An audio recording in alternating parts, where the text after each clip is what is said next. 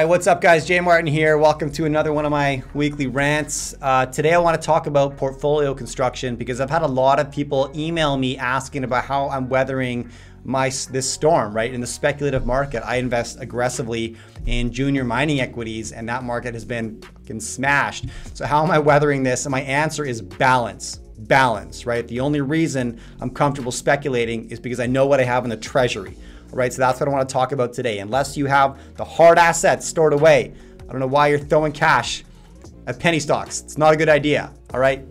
Everything I say today, none of it is investment advice. I don't do that. Let's get into it. Now, I want to start this one with a funny news story that I imagine a lot of you heard. It was like a month ago now. There was an armed robber, a gun wielding robber that broke into a jewelry store in Bangkok, Thailand and ran off with $70,000 in gold. Now, he was eventually captured by the police, and when he was captured and interrogated, he said the reason he broke into the jewelry store and stole $70,000 worth of gold was to cover his losses in the crypto market. Now, I'm just going to let that one marinate for a second and let's think about that story. It may come up again uh, later on in this rant. All right, now if you tune into mainstream media, there are bubbles crashing everywhere, right? And you don't just have to look at media to see this. The equity market is in free fall, the crypto market is in free fall, and most pundits agree that the real estate market is next. So I'm not here to dispute whether or not this stuff will be as severe. Are we entering a global recession? Uh, how widespread will the crash be? All this stuff. I'm not here to dispute that. I ask a more important question when I th- see things like this occurring, and that is does it actually matter to me? And that answer is far less simple. Now, if you're betting on a 10% return this quarter and the market's down 70%, then yeah, yeah, it matters to you, all right? But it doesn't matter so much if your portfolio's down year to date 70%, but your time horizon is 10 years, okay? So today I want to talk about that. It all depends on what game you're playing. And every seasoned investor knows that the true cost of green days is red days, right? there are no risk-free rewards. You have to pay a tax for that gain, not just the government tax, but the mental tax of watching your portfolio correct before continuing to do hopefully what you have conviction it will eventually do, right? So time horizon really really matters. So why does time horizon matter? Well, if a 40-year bet on the S&P 500 in 1982 would have been a brilliant decision as would a 20 year bet in 2002 or a 10 year bet in 2012 or a five year bet in 2017. But for all these bets, the returns came with a cost, not financial, but emotional. The costs were seasons of plummeting stock prices, scary uncertainty, and unrestrained ridicule from I told you so doom and gloom pundits. Investors that held on and paid those emotional costs, they were, were rewarded, right? So the question we all have to ask ourselves when the market and the world is in free fall is can we pay that cost? right? Can we hold strong in our conviction or move in on something when it's cheap, when everyone's telling us it's a bad idea? And in theory, we all say, yes, of course, I would have no problem ignoring short term volatility, knowing that my time horizon renders this a minor event in theory. But in practice, when that bill comes due and your net worth drops 20%, that's another story. Now, market crashes result from investors not wanting to pay that bill. So they panic sell at the bottom. Prices fall and more panic sell at the new bottom. So here's a theory. The markets have fallen dramatically, but I don't think they've crashed. The S&P 500 is down roughly uh, 20% as I write this, but the chart doesn't look like a crash. Uh, in fact, it looks more like a relatively orderly, albeit consistent sell-off.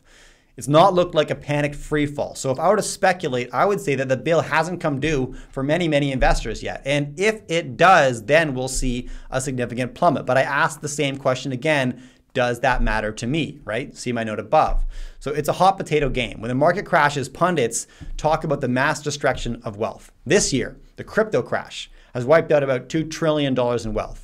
Another 5 trillion has been lost in stocks. And these numbers make great headlines, but they're a little bit misleading because to sell an asset, you must buy something else, right? An exchange has to occur. And most frequently, when stocks are sold, we buy US dollars. And as a consequence, like we're seeing now, as share prices fall, the US dollar goes up. So Let's run through a scenario. If you had invested $100,000 in JT Company and the price of JT Company shares dropped by 90%, to you, it feels like your $100,000 was destroyed. But in reality, it's actually quite safe. Unfortunately, whoever sold you the JT Company shares has it now, and you still have the shares in JT Company worthless relative to the dollars that you paid for them as they may be, you still have the asset you purchased and the seller still has your money. So I find it to be a useful exercise whenever buying stocks to ask two questions. Number one, why do the seller and I disagree about the value of this asset, right? Why are they wanting to sell it if I think it's a good buy? And number two, what is my competitive advantage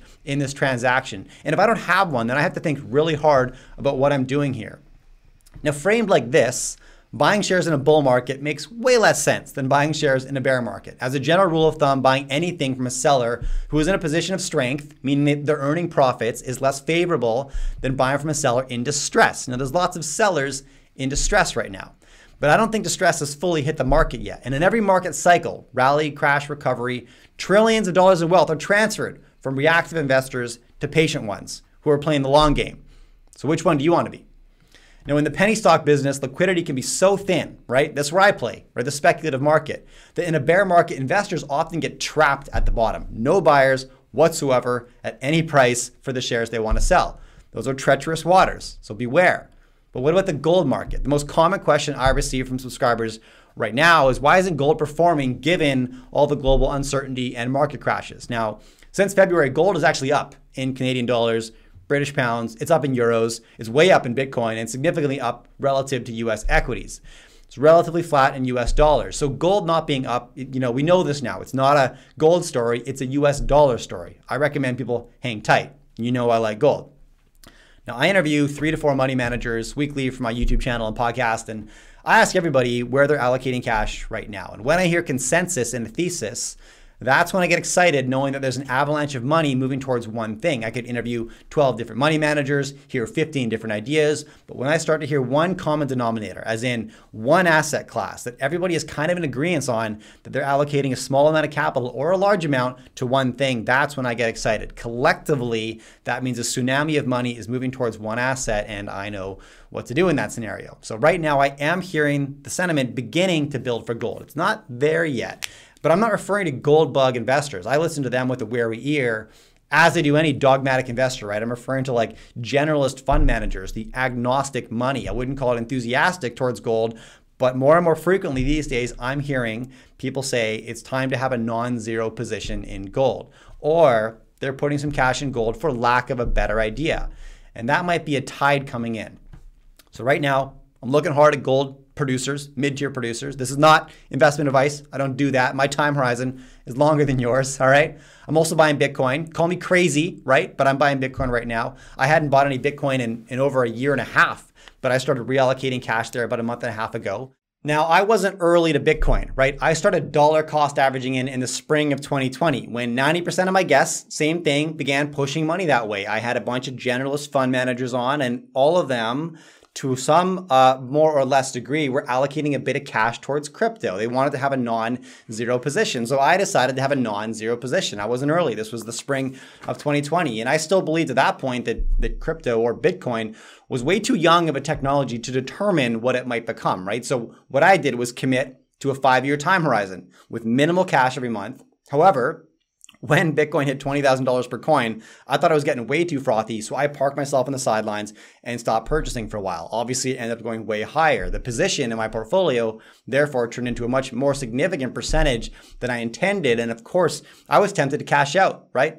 But I recalled my rule when I began buying. I would not try to time the market. I would increase my position with an immaterial amount of cash every month and then ride out the inevitable 70% drawdowns that have always happened since crypto's uh, creation, right?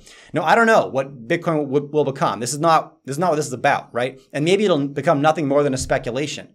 But if so, it's a speculation that the entire world can participate in, and therefore bolstered by the network effect you know, the connected network of users, keeping the ecosystem alive, the same underlying value of the world's most prominent social media platforms. It's enough to make me curious. But here's my point to all my readers who are still stuck on choosing Team Gold or Team Bitcoin, be careful about loving your asset because I guarantee you that asset will never love you back. I am comfortable speculating in Bitcoin because I own gold physical gold. That's what the robber should have done. He should have robbed the jewelry store first, got the gold before he went speculating in the crypto market. Then maybe he could have ridden out this crash with a calm mind, all right? Physical metal gives me the confidence to be patient and make better decisions, right?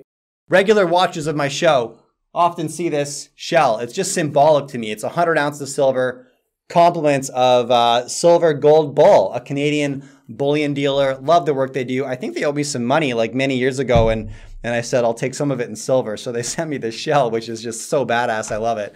Anyways, that's portfolio balance the way I look at it, right? If you don't have the hard asset in the safe, right, the foundation of, of bricks and rock, then what are you doing building sandcastles? Don't build sandcastles unless you have a safe full of gold. All right. Thanks for tuning in. If you enjoy my content, do me a favor follow or subscribe to this podcast, drop me a rating and a review, and share this with a friend. All of these things allow me to get bigger and better guests on the show. Now you can catch me all over social media at jmartinbc. Thanks for tuning in.